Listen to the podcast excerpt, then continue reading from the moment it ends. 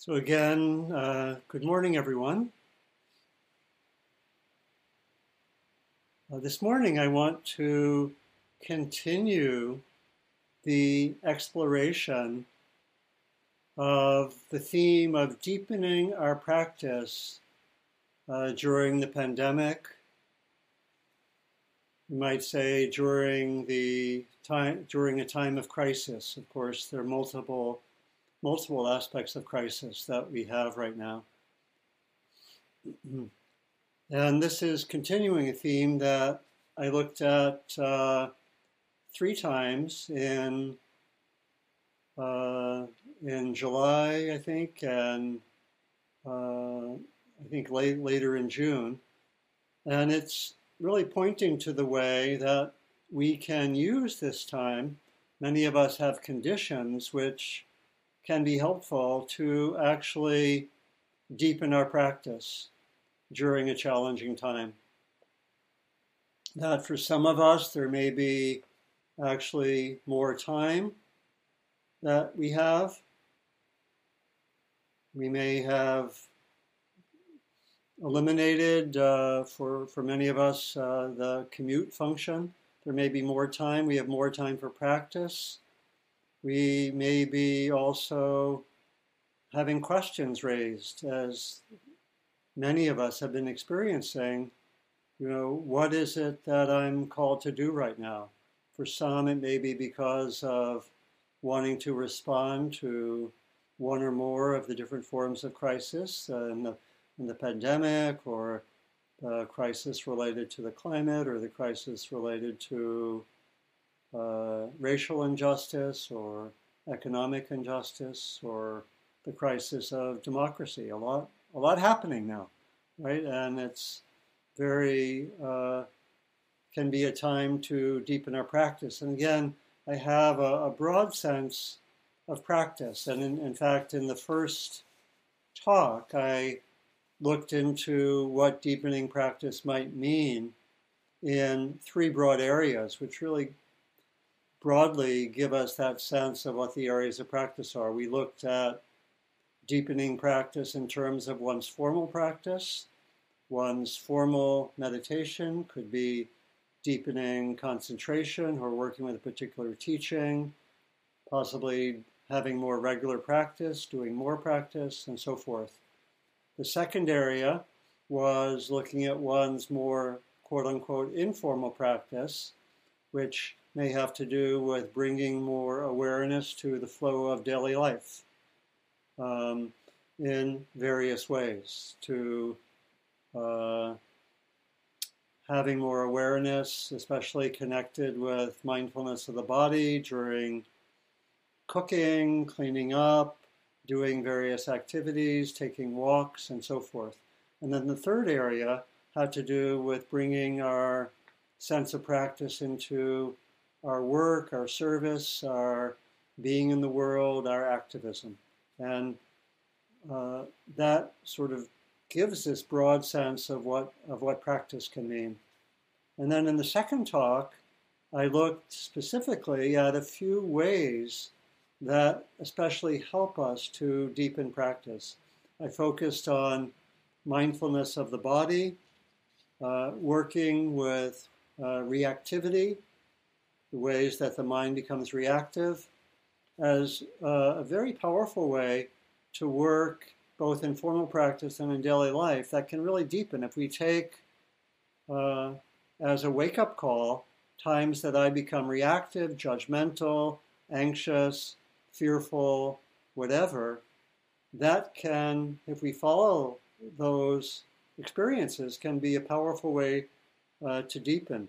We also looked at the practice of pausing, again, pausing during the day and setting intentions.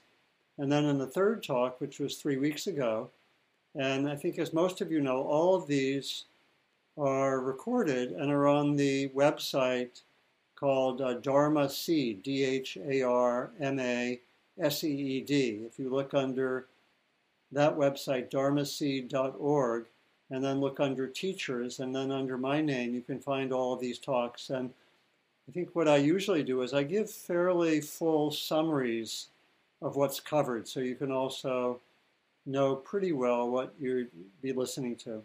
So then uh, in the third talk, today is the fourth, third talk, we particularly took up further the importance of intention.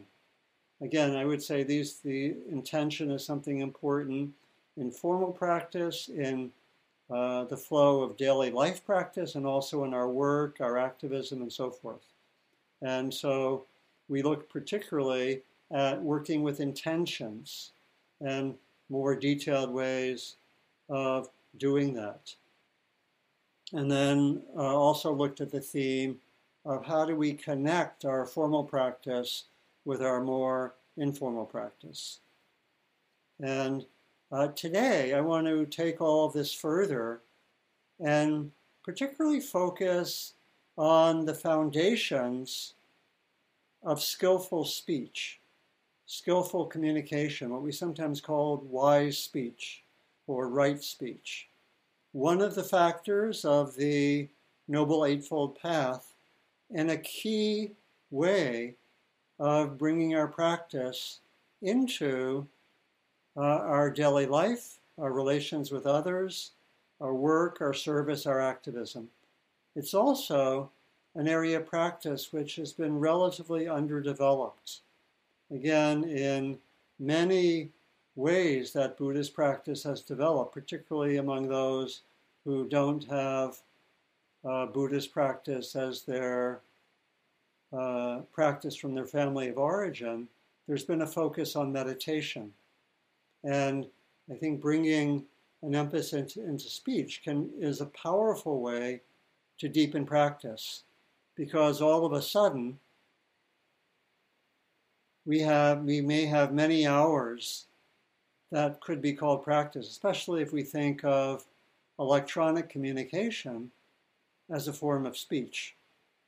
And so how many of you complain about finding having a hard time finding a half an hour for your meditation? Anyone complain about that? Okay. You take speech practice as a regular practice. You many of us have 5 or 10 hours a day. Anyone want to do it? okay.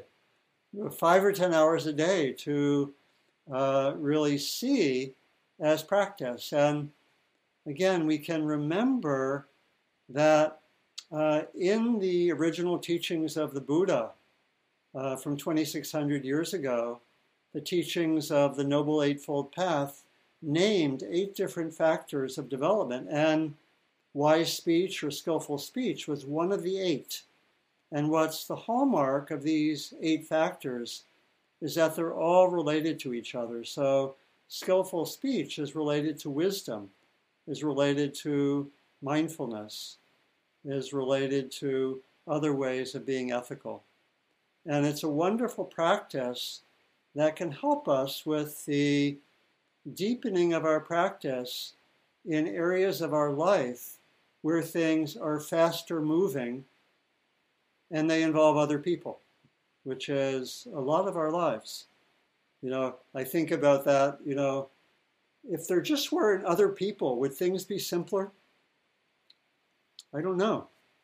I think of that in that regard. Some of you know uh, uh, the writings of Jean Paul Sartre, the French existentialist. I remember one of his phrases, which was kind of a, a dreary phrase, but he had a phrase uh, in French, L'enfer, c'est les autres, which means, usually translated as, hell is other people pretty stark, right? I mean, you know, I my sense, personal sense of being an existentialist was short-lived, but partly for phrases like that. But in any case, there were there's uh, of course there's more insight than that, but had that, but it, it, points to the sense of that when we bring in other people, things become more complex because we have whatever two sets of um, wants, desires, thoughts, views, and so forth, and becomes more complex. So we get into that with uh, speech. So it's a very, can be a very uh, challenging area. There's a, a New Yorker cartoon which I like a lot, which shows, uh, which I, I, I, often cite, which shows a woman sitting on a couch talking to a uh, what looks like a detective with a, a notepad.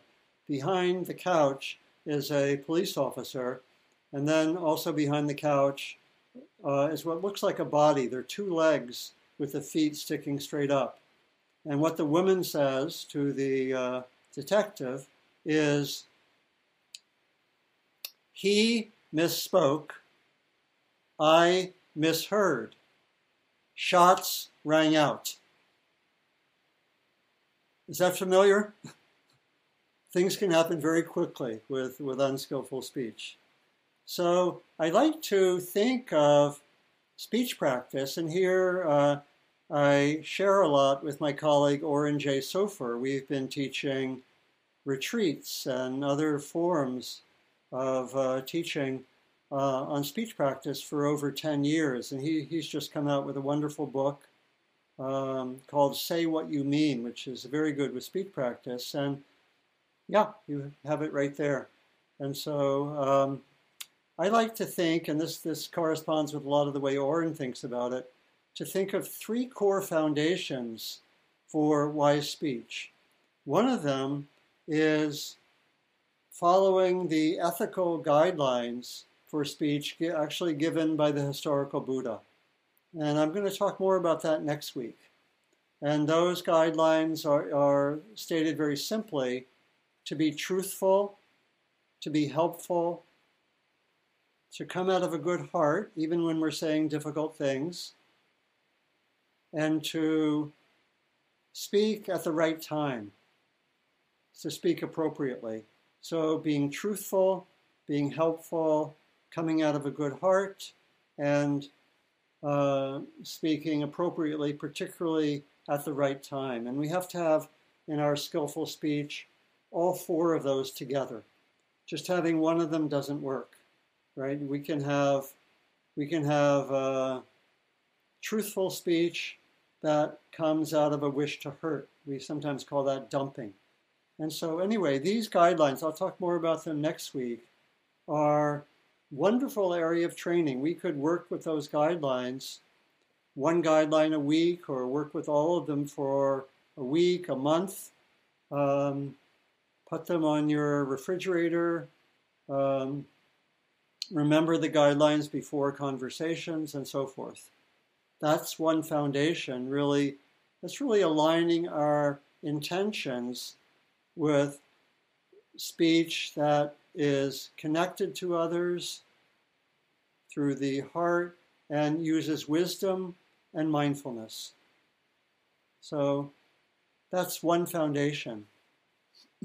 A second foundation is particularly connected with mindfulness and being present. And this is the capacity to, in the moment of speaking and listening, to actually be present, to not be on automatic. This is not easy, right? You can practice it right now. Can you have some awareness of your body as you're also listening to me?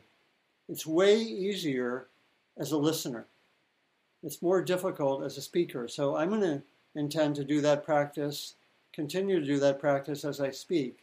Can I be aware of my body? Can I be present as I speak? So my speaking and my teaching is not so much coming out in exclusively cognitive space. Not easy, right? In my experience, has taken a lot of years of training, but being present especially present to the body, is a whole second foundational area of, of uh, speech practice. And the more we can be present and not be on automatic, the more I think we're authentic in our speech, we have more freedom, we're aware if reactivity is coming through, rather than just automatically in our speech reacting. So being present being mindful at the same time as we speak is both difficult and very, very rich and powerful. It's something that takes uh, that takes training, and it can be awkward at first. You can practice that now Again, just being maybe present, being aware of your hands and your feet as you listen, having a general awareness in your body. So, again, I think I'll say more about that next time. But I wanted, especially today, to talk about what I regard as a third foundation, which is especially about the uh, really an extension of the heartfelt connective dimension of speech.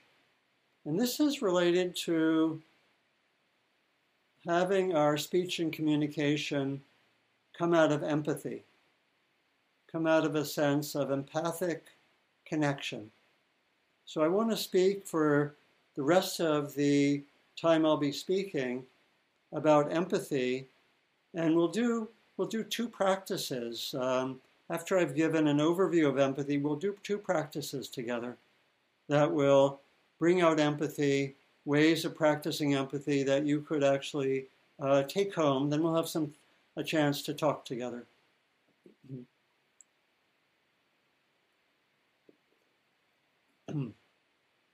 so, first, uh, a brief definition of empathy. Empathy is the innate capacity, it really relates to innate capacity for human beings to tune in receptively to someone else's experience, particularly at the level of the emotions and also the level of meaning.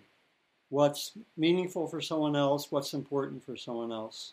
And again, we'll do some exercises just in a little while that can give, give us a, a practical sense of that.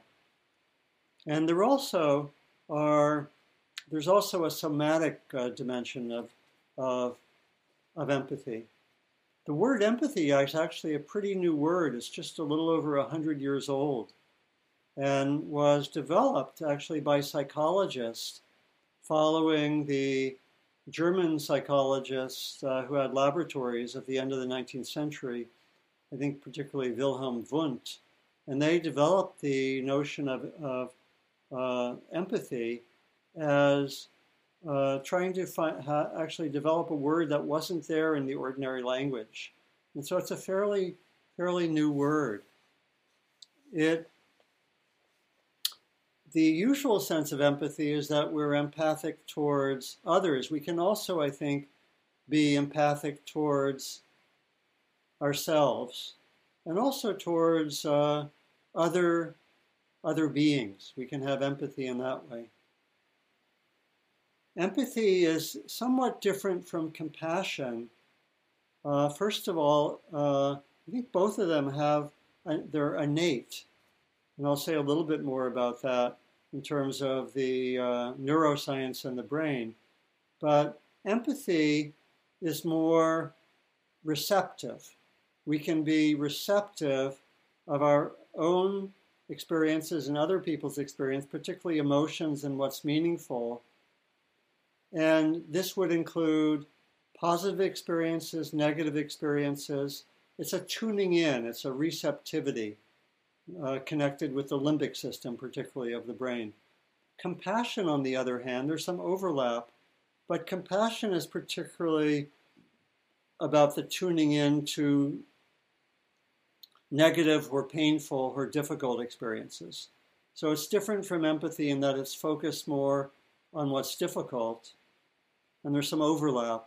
And then uh, compassion is both receptive and active. So there's an active dimension of wanting to help and actually helping to address what's painful. So there's a difference between empathy and compassion. And empathy is innate. It's ordinarily it's ordinarily there in our functioning. There's been research in the neurosciences in the last 20 years, and they find that there are three main kinds of empathy, each located in a different part of the brain. And they relate to what I mentioned in terms of the two uh, areas that I'm going to focus on. There's a kind of empathy which is the tuning into the emotional life of another. That's a particular part of the brain. There's a tuning in to what's meaningful or what is uh, important. That's more cognitive. there's a tuning into the cognitive dimension of another that's uh, also a kind of empathy that's uh, rooted in a distinct part of the brain. And then there's also a, a, a somatic or bodily based dimension of empathy uh, in which actually we, when someone is moving, some part of our brain actually reflects that, tunes in. This is related to what are called the mirror neurons. And so there's actually, when, when I would see someone walking, I would have something in my brain would actually be mirroring that walking. Very interesting. You know, if I go like this, part of your brain has an image of someone going like this. Beneath consciousness, obviously, but happening. So these, these are three uh, dimensions of, of empathy. And also important to say that uh, empathy can be misused.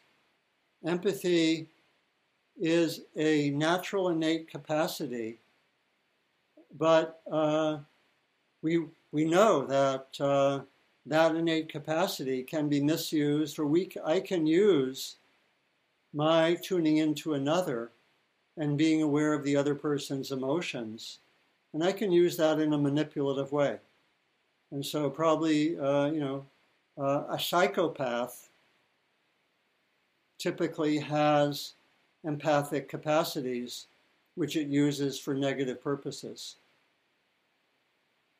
I would say that a number of politicians also may take the empathic understanding and use it to manipulate people. Right? Is that do we know we we don't have to look very far to find examples of that. Right? So does that make some sense? So empathy is innate, but it, it can be misused. That's why I like to distinguish between the innate capacity of empathy and empathy as a deliberate, intentional practice with the aim of understanding and connecting.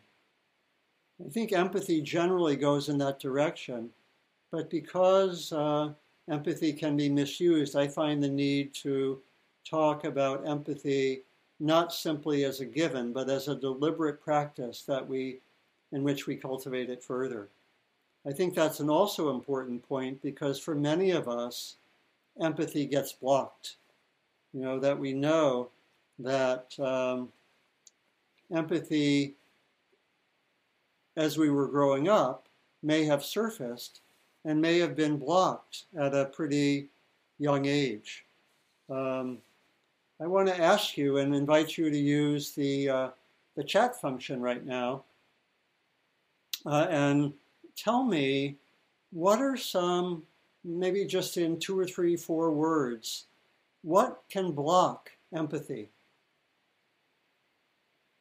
What blocks empathy? Why aren't we all naturally empathic and manifesting empathy all the time as an aspect of skillful speech?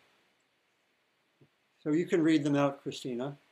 Fear, rage, trauma, anger, fear, jealousy, criticism, fear, selfishness, trauma, heartbreak, jealousy, poverty, fear, low, low self esteem, fear of rejection, distrust, bullying, fear, pain. Yeah uh, some type of experiences, couldn't read that, have to fix people, social training, divisions. Yeah, thank you. And think we could we could go on. That could be the focus the whole time. So there are all sorts of ways that empathy gets blocked, and often from a pretty young age. You know, maybe we've seen that happening in children. You know, that we can see how empathy gets blocked. Um, you know, it can be blocked, as many people say, when we are fearful, when we're angry, when we're judgmental. Even if we have pretty well developed empathy, we can have our empathy blocked by those qualities. Uh, empathy can be uh, blocked by difficult experiences that we've had in life developmentally, by trauma, by uh, what psychologists call uh, a lack of adequate attachment with the parents. You know, this can really block empathy. You know, I think many, you know, uh, those, for example, who may have uh, a lot of narcissism may have their empathy blocked from a very, very young age because uh, the parenting and the connection just wasn't there. You know, uh, many psychologists believe that this is true of our current president in the United States, that there's a lack of empathy because of uh, major developmental uh, problems. You know, we can also have our empathy uh, blocked interpersonally when we feel judged, when there is reactivity, uh, getting criticism, as people were mentioning. And then people started also to name uh, aspects of social conditioning.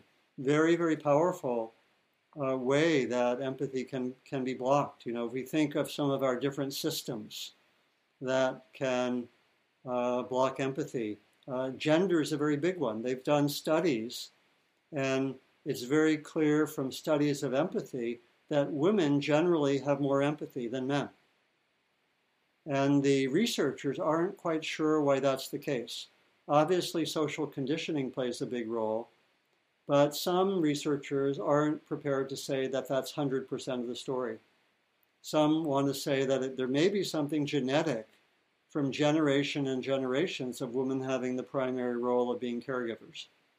And so there might be something that we would call almost uh, gets encoded in the genes. But it is the case uh, when people have done research that women show more empathy than men. And probably that's very much linked with the fact that uh, the vast majority of psychotherapists are women. You know, the majority of nurses are, are women. And certainly as a man, I know that I was not trained to be emotionally aware, either of myself or others. I was trained to be a very good problem solver, which is valuable, very, very important. Uh, but uh, I was not trained to be able to be uh, vulnerable or to know emotions. Uh, you know, at the particular time when I grew up, I think some of that has changed quite a bit. You know, but there so there's a lot, we can see a lot of aspects of uh, whether there's empathy or not, or what, or we can see a lot of aspects of empathy get blocked by uh, gender conditioning, right? And we can also see how um, a lot, even most of our crises, we can see how we're, uh, that empathy or lack of empathy, empathy being blocked, plays a role a lot of people think that one reason that we haven't really collectively uh, uh, in the United States, for example, dealt with climate disruption is because the major effects of climate disruption are with other people than people in the United States. They're mostly with people who have nothing to do with the causes, right? They're in what we call the third world, right? Those are where the dramatic, powerful effects of climate change, and that's changing some. You know, as I look out and see ash a little bit outside, it's changing some, but still, and we can see something like that similar in terms of uh, racism. That uh, uh, one of the characteristics of there being in groups and out groups in society or hierarchies in society, any society, is that there's generally, empathy is generally confined to those within one's own group. Right? And uh, a lot of the barriers are actually barriers to um, actually feeling empathy. A lot of the barriers in society make empathy possible. In that sense, there, when we shut down empathy, in a way, we take out a part of our hearts. Right? I'll just read something. This is from uh, Ralph Ellison, and from uh, a book from about, I don't know, over 50 years ago. maybe 70 years ago called Invisible Man. Ralph Ellison, African American author, he said, I am an invisible man. No, I am not a spook like those who haunted Edgar Allan Poe, nor am I one of your Hollywood movie uh, ectoplasms. I am a man of substance, of flesh and bone, fiber and liquids, and I might even be said to possess a mind. I am invisible, understand simply, because people refuse to see me. Like the bodiless heads you see sometimes in circus sideshows, it is as though I have been surrounded by mirrors of hard, distorting glass. When they approach me, they see only my surroundings themselves, or figments of their imagination, indeed, everything and anything except for me. A powerful quotation. You can see how a lot of our social systems make us empathic towards some people and not towards others. Very true in relation to foreign policy. I, I think of, um, you know, I think of uh, after 9 11, the New York Times had long articles about every person that they could find a trace of who died in the uh, attacks on 9 11. And they were very moving, and one could feel empathy towards the people who died. But there was no such thing in relationship then to who died in Afghanistan. Right? You don't, uh, one doesn't give names and faces to the enemies, so to speak. So again, we can see all the different things that that uh, block that block empathy. So in that way, we could say that uh, empathy is one of the most important qualities to develop and really crucial for our world. You know, a lot of people have said that um, empathy may be one of the most important qualities to develop at this time. You know, there, there was a very uh, prescient book, a book way ahead of its time by Jeremy Rifkin, uh, published in 2009 called the uh, the empathetic civilization. He said the next large advance in civilization would occur by the widespread development of empathic understanding towards others. He said that that kind of empathy, listen to this, this was 2009, that kind of empathy will allow people to solve more complex issues such as climate change and pandemics. 2009. And focus more on the quality of life. He said that basically developing the heart, developing the empathic heart is key to actually resolving large scale systemic issues, you know, of, of, the kind that I named. Also, very crucial for uh, interpersonal relations, and skillful speech. So I'll be actually teaching practices that we can work with in just in uh, our everyday lives, and then try to bring them into larger world. Uh, I remember a quotation from uh, a local San Francisco Chronicle uh, journalist named Otis Taylor, who writes the column for the San Francisco Chronicle.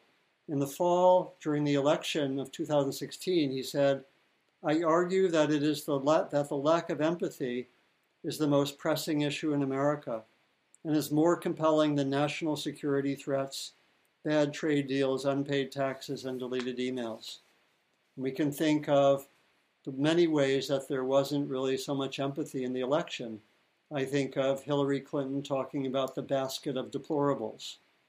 And there are many ways, and I would say, in which people who are more quote unquote progressive uh, might often be very non empathic towards political opponents and towards, uh, particularly, I would say, white working class people, maybe people who voted for the current president. So, very crucial, very crucial quality, and I think very significant. I was thinking of a long time ago, about 20 years ago, I was part of a retreat at Los Alamos National Laboratory. We were trying to bring attention to nuclear issues we had an interfaith retreat, and uh, as part of the retreat, we were we were um, they let us stay on the grounds, and we had a uh, we rented an RV to give us shade, and we meditated and talked. People would come up to us, and we were permitted to have lunch and mingle with the employees at Los Alamos National Laboratory. And we did that, and we talked uh, with them. And it's interesting, some of the people in our group got into conflictual conversations, and some people really emphasized empathy. was something I experienced. Really listening and hearing what's there for people. Why are they part of building nuclear weapons? And it was very, very important and very interesting. And I think a lot of people who talk about the way to end political polarization talk about the value and importance of empathy. Very, very crucial. Uh, a local person named Cat Zavis talks about prophetic empathy, where we both we combine having empathy while also taking a stand on what seems wrong. We, in, in that way, we may be distinguishing between the view or policy that is harmful and the person and not discarding the person. You know, I was thinking of, uh, I think it was one of the ways I was raised. I, I heard this story from, uh, from my mom. She said that once uh, she was criticizing something my brother did when he was five years old. And she told him, I love you, but what you, but, but, but, uh, but I don't like what you did. What you did was hurtful towards this person. So she distinguished between the person and the action. And he, uh, she, she said he spoke back to her and said, Don't talk to me like a psychologist. Just spank me like the other parents do. so, anyway, that's that's empathy, right? We just we find ways to connect even if we disagree. Not easy, right? So I like to think of empathy again as a practice that we deliberately do. So here are two practices. And this is where uh, we want to work with uh, one of the handouts. Um, that, well, let me, let, me, let me back up and say, um, what are some of the practices that cultivate empathy? One is simply getting to know people across some of the social boundaries. When we know people from different ethnic groups, different ages, different economic backgrounds, and develop friendships, something changes. When empathy can be there, that's a major way of actually dealing with social issues. One thing I heard from, I think from uh, John A. Powell, who's works with the Othering and Belonging uh, program at the University of California, Berkeley. He said one of the hopeful signs is that um, about 40% of white people have in their extended families now people of color. And that starts changing things, right? People get to know people, but also they're willing to take a stand if they see injustice related to uh, race or ethnicity. So that's one area. One another way to do that is through reading, seeing films, and so forth. Okay, another uh, practice that we that's experiential practice is one that we'll do right now, and this is where we try to listen to two areas of experience. And some of you, I think, have done this. We try to tune in to emotions and what matters for the person. I'm going to do this with you now, where we can, uh, I'm going to speak for two minutes and ask you to be empathic towards me. And you're going to do that by tuning in to two dimensions of my experience. Tuning in what are my emotions, number one, and then what matters to me, what's important to me. And I'm linking this with the handout that I gave Maybe we can put it up uh, just for a moment on the screen. Can we do that, Christina, easily? Not if I'm going to lose you, but there is a way. You can lose you... me just for um, 30 seconds or so.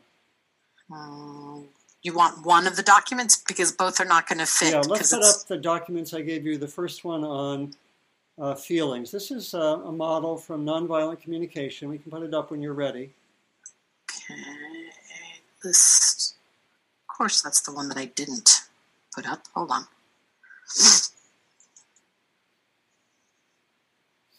And this is this is uh, just naming various emotions. You know, it could be fear, anxiety. It groups them into different classes. And again, when you're ready, you can put it up, Christina. Okay. and and we can uh, partly extend our emotional intelligence. So there, you know, so there. This is something that you can work with in the, uh, you know, from the links. Yeah, how are we doing with this? We're getting there, Donald. We're getting there. Okay. Feelings. Okay. If it's if it's not possible, we can just drop it. Or if it's going to take three or four minutes, better to drop it. Okay, it's going to take me a couple of minutes, so go ahead. Okay. So basically, a range of emotions. Some of you have it on the handout.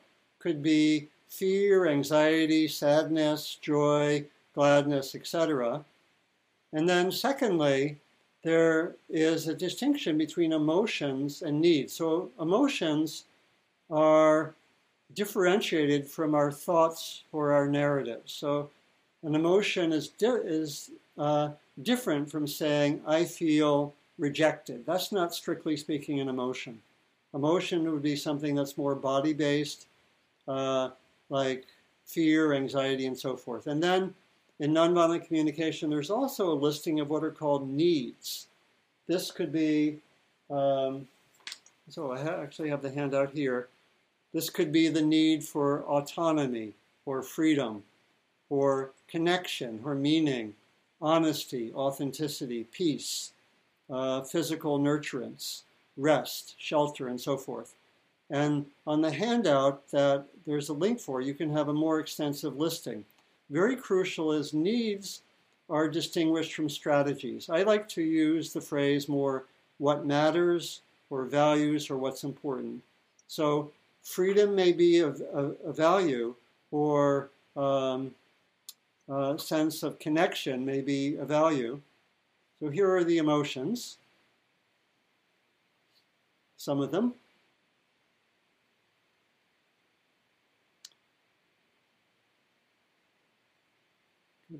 Good, and the, they're, and let's go to the needs if you can do that. And the needs are distinguished from strategies because needs are seen as always valuable and important, but strategies can be skillful or unskillful. So I may have a need for peace and be an alcoholic and find try to find my peace in ways that are not skillful. I may have a need for connection and be uh, sexually abusive, right? I may have a need for um, security as a country and dominate other countries. Okay? So that's probably enough for now. We can go back to just showing me. So we're going to do an exercise. I'm going to talk for two minutes about something just very ordinary, matter of fact. And as I do so, I want you to listen for two or three emotions that you hear during the course of the two minutes, and two or three, uh, two or three needs or sense of what matters to me. You can use the handout if you have that or not. Okay, ready? So set your intentions to be empathic towards Donald. Ready? Okay. So I'm going to talk about my garden. One of the gifts of the pandemic is I have more time for gardening. Right now, for the first time, I'm growing cantaloupe. And they're getting big. They're almost like, you know, they're getting to be three or four inches in diameter. So I'm I'm really excited about my cantaloupe, but there's also it's wonderful. My lunch will be about half made up of veggies from my garden, kale and uh, kale and squash and green beans, just wonderful. Now, growing a garden means it's also vulnerable to some of my animal friends nearby. So I've been also growing sunflower plants, and about half of them have been eaten and not survived to getting big. I have just two out of the six I originally planted that are getting bigger. So some mornings I come up and find my sunflower plants cut in half. I don't know. Difficult moments. Okay, cut. Okay, so use the chat function.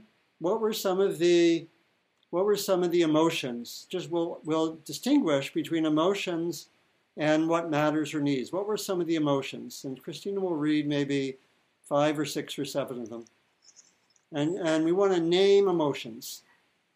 Excitement, happiness, excitement, pride, joy, appreciation, proud, disappointment, anticipation, wonder, tickled, anticipation, gratitude, feeling excited, pleasure, pride, joy, sadness, loss. Okay, wonderful. Um, so I feel empathically met. Thank you. And it's, it's really a, a very nice feeling. Um, one, one uh, psychologist, Carl Rogers, once said, when we, feel, when we feel heard, listened to, and met, he said, using a, a technical term from psychology, he said, it feels damn good. right? It's actually, many of us, if we look deeply, what we might most want, or one of the things certainly up there, is to feel heard, understood, met, listened to, understood. And so, one of the interesting things about the empathy practice is that when you did, when you were empathic towards me, some of the things I recognized, but some things I said, "Oh, I didn't realize that one. That's interesting." Appreciative or wonder, you know, that just. Uh, I mean, I can see that that's accurate. By the way, people were 100% accurate in their empathy. Yay! Thank you. And um, but uh, I discovered things about myself that I didn't know. Okay, let's see in terms of needs or what matters. You can use the chat function. What matters to me?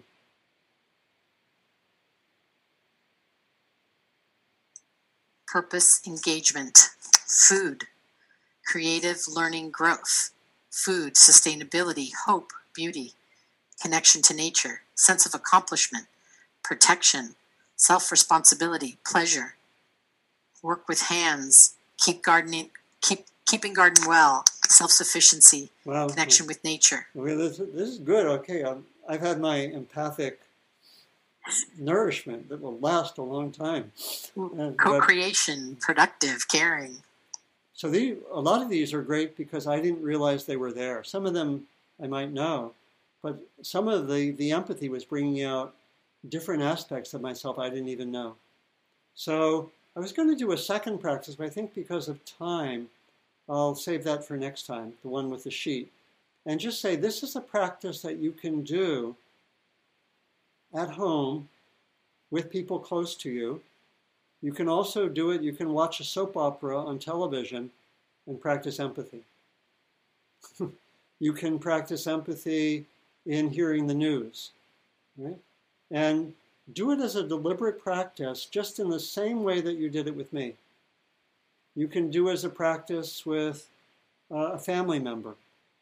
You can ask, could we just do a practice just like what I did? Tell me a little bit about your day, and I'm going to practice empathy. And then I'll tell you a little bit about my day, and you practice empathy. It can be a practice like that. But as we do something as simple as what we just did, empathy will develop. And we'll also see some of what stands in the way of empathy, what, what blocks empathy. So, this is a pillar of wise speech practice, I think.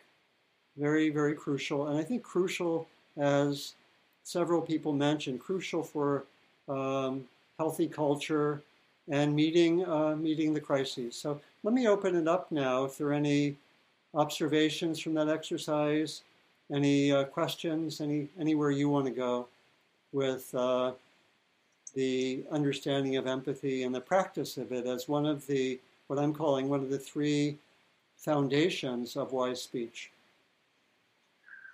Someone earlier did send me a comment, but we've done so much in chat that it's lost. Okay. Um, if they would like to resend it, I'm happy to read it.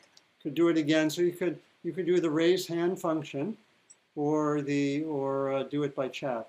I prefer that if you can do the raise hand function, we get to talk together. And I will read um, observation. I felt happy joy watching your joy about your garden. Very good. That's a kind of self self empathy, really crucial, right? Particularly, let's suppose some you know there can be moments in which empathy is not available from others. Maybe we have a hard time. It's possible to do a kind of self empathy. And you can do it very much in the same way we did it. Not always easy, but it's possible. Anyone want to ask a question, make a comment? You can do it by the raised hand function under participants or, um, yeah, or by writing something in the chat function.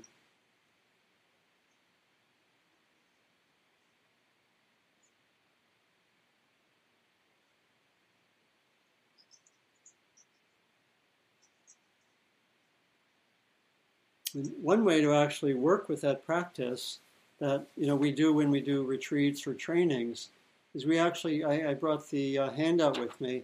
We actually bring this handout sometimes, and you can use it if you if it helps to get, as it were, more uh, um, uh, differentiation in your emotions, or be clear about the needs. And again, these are uh, these are on the web. If you look under, uh, well, I know I got these from Bay NVC and if you go to their website, and they would have uh, the sheets that you could just print out or use on both uh, feelings. I like to use the word emotions because feelings is so ambiguous in English. But uh, I would say both for what in NVC are called feelings and needs. Okay, here's one. Jennifer, would you like to unmute? Yeah. Okay, I think I did. You're good. Okay, Hi, Donald. Hi, Jennifer. Hi there. My question is uh, we focused quite a bit on the development of uh, empathy. Um, so, uh, when, when empathy is lacking, you know, how to develop it. But my question is what advice or suggestions or thoughts do you have for those of us who tend to be so empathic that we're often overwhelmed um, by life, you know, the people and yeah. the environments around us. Um, for when for when there's almost too much empathy, it feels. Yeah, yeah. Uh, for for some people, there's um, can be a lot of empathy, sometimes naturally there, sometimes developed, and can be uh, something which can be um, feel like too much, right? And you know, some people, some people, this is learned. Uh, a psychologist named Elaine Aron wrote a book about 25 years ago called The Highly Sensitive Person. And in that book, she said that about 20% of the population are naturally sensitive more than others, even to the point of having some of the uh, on you know on the uh, some of I, I forget exactly what this was, but some of their sense mechanisms are closer to the surface of the skin. Some of it's quite physiological about being uh, sensitive. And I find this when I've sometimes done work in um, with medical people. I've also uh, talked with them and uh, found out that there that's a big issue in medical settings that in medical settings, people often feel like too much empathy. So, a few ways to work with that. One would be in, in some settings, it could be simply have less input, right? Simply have less input, create boundaries where that's possible, you know, and be conscious of when one's taking on too much. Sometimes it's not a choice, sometimes it is a choice. Research at Stanford showed that there's actually a distinction between empathy and compassion, and their claim is that if we tune in more to compassion, there is not burnout with compassion or overwhelm with compassion, whereas there is with empathy. That's interesting, right? So it's something to something to explore, to see whether it's actually possible to um, have it be more compassion, which is a little more sustainable. So I think mostly just to be aware of how to set boundaries, use the mindfulness to be aware when it feels like too much. You know, and one can some, you know, in a conversation maybe say, you know, I'm feeling like it'd be good to take a break now, something like that. To be skillful and empathic towards oneself. So I, does that begin to get at it, Jennifer? Yeah, that helps. I'll explore more that um, compassion, empathy distinction because that's interesting. It is interesting, yeah. Thank you. Thank you.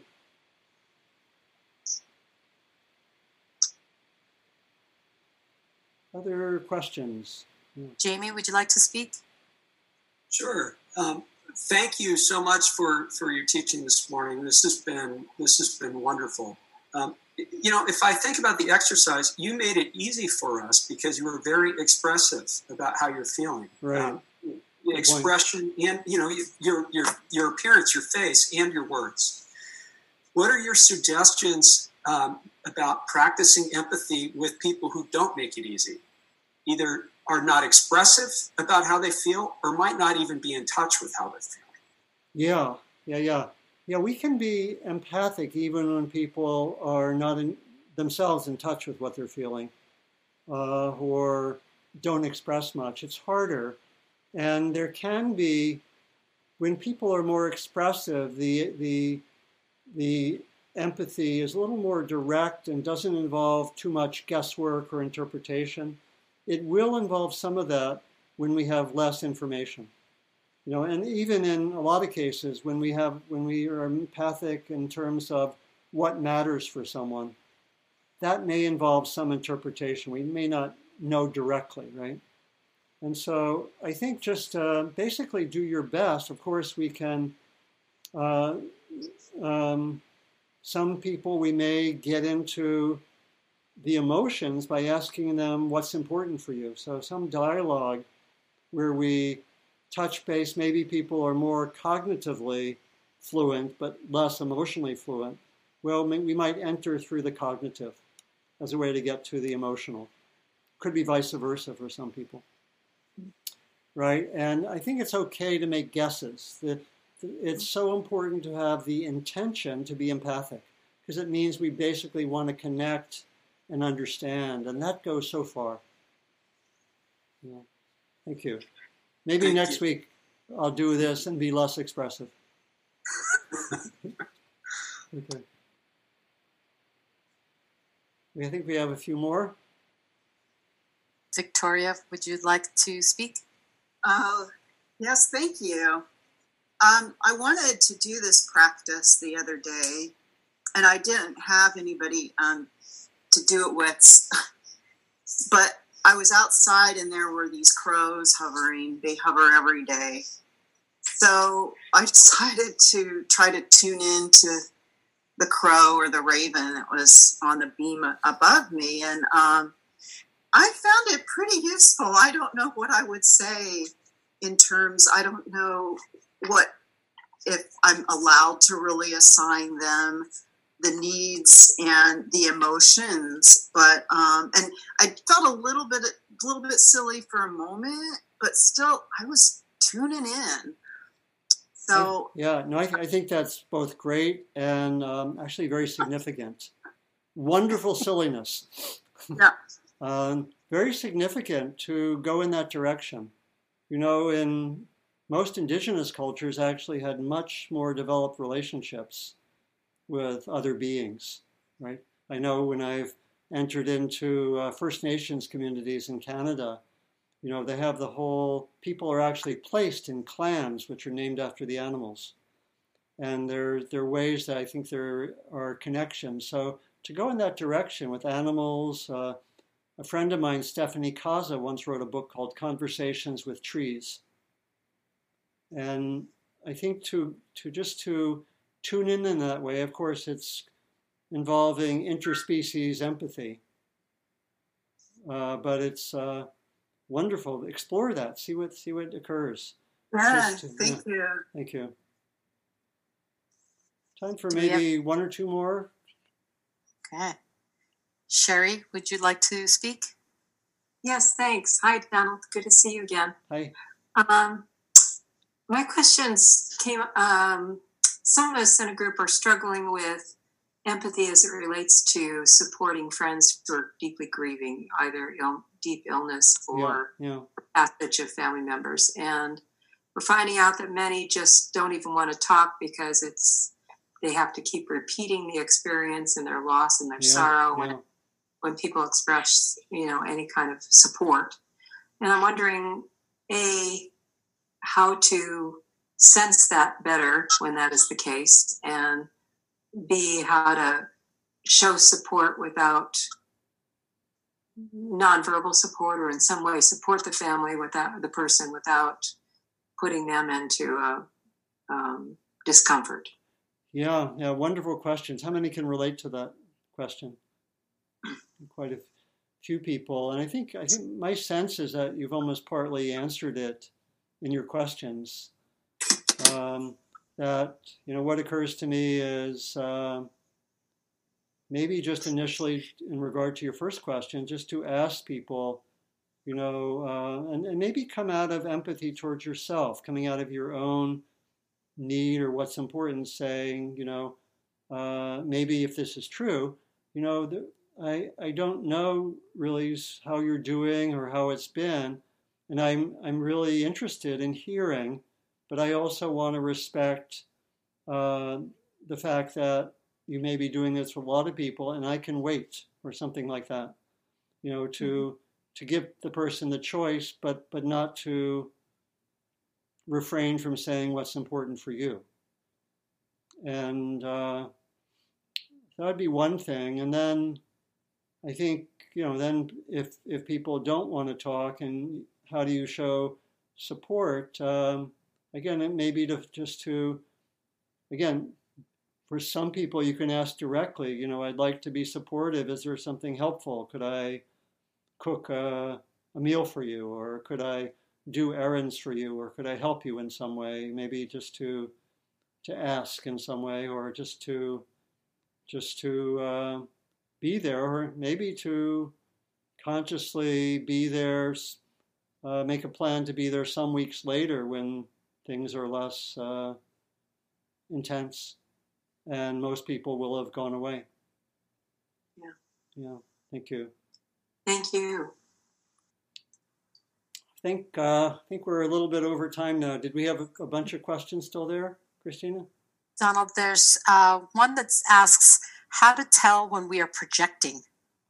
How to tell when we are projecting, and for people who don't use the word projection so much, this would mean, in this context, it would mean that we're imagining something to be the case with someone uh, and we're sort of uh, having it come a little bit more out of our needs or our minds than actually picking up something empathically. That's one way to say it.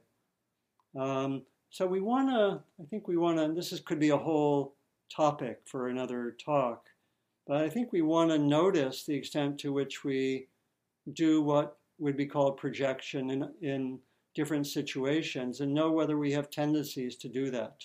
You know, that if I'm anxious about something, that I'll tend to project onto another person that the other person is anxious. So we want to study whether we tend to do that and know whether that's uh, a possibility. Um, with people who are close to us, we can just experiment and ask people what they're experiencing and check out whether it's projection or not. Hopefully, we will have enough friends and you can tell them, I'm really exploring my own tendencies to project. Would you be willing to give me feedback? right?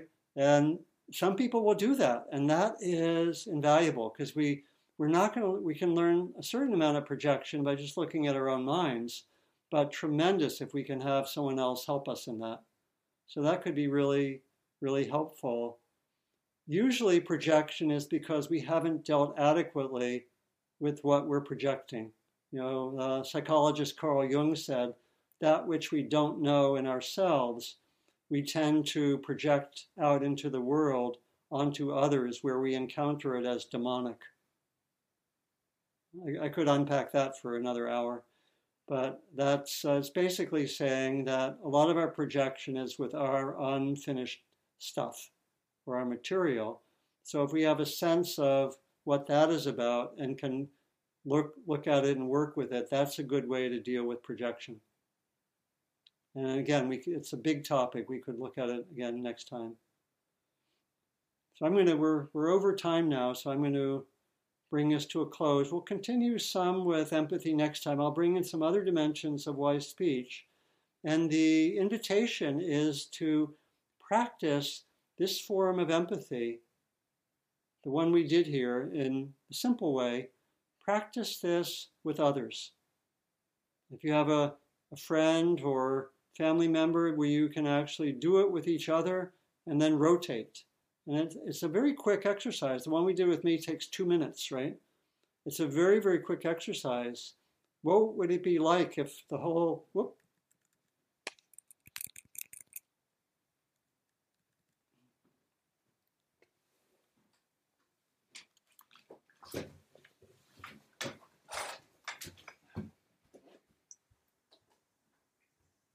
I think we all are supposed to practice having empathy for Donald. Probably had a frozen, had some frozen technology.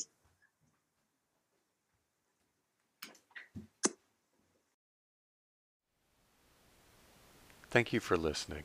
To learn how you can support the teachers and Dharma Seed, please visit dharmaseed.org slash donate.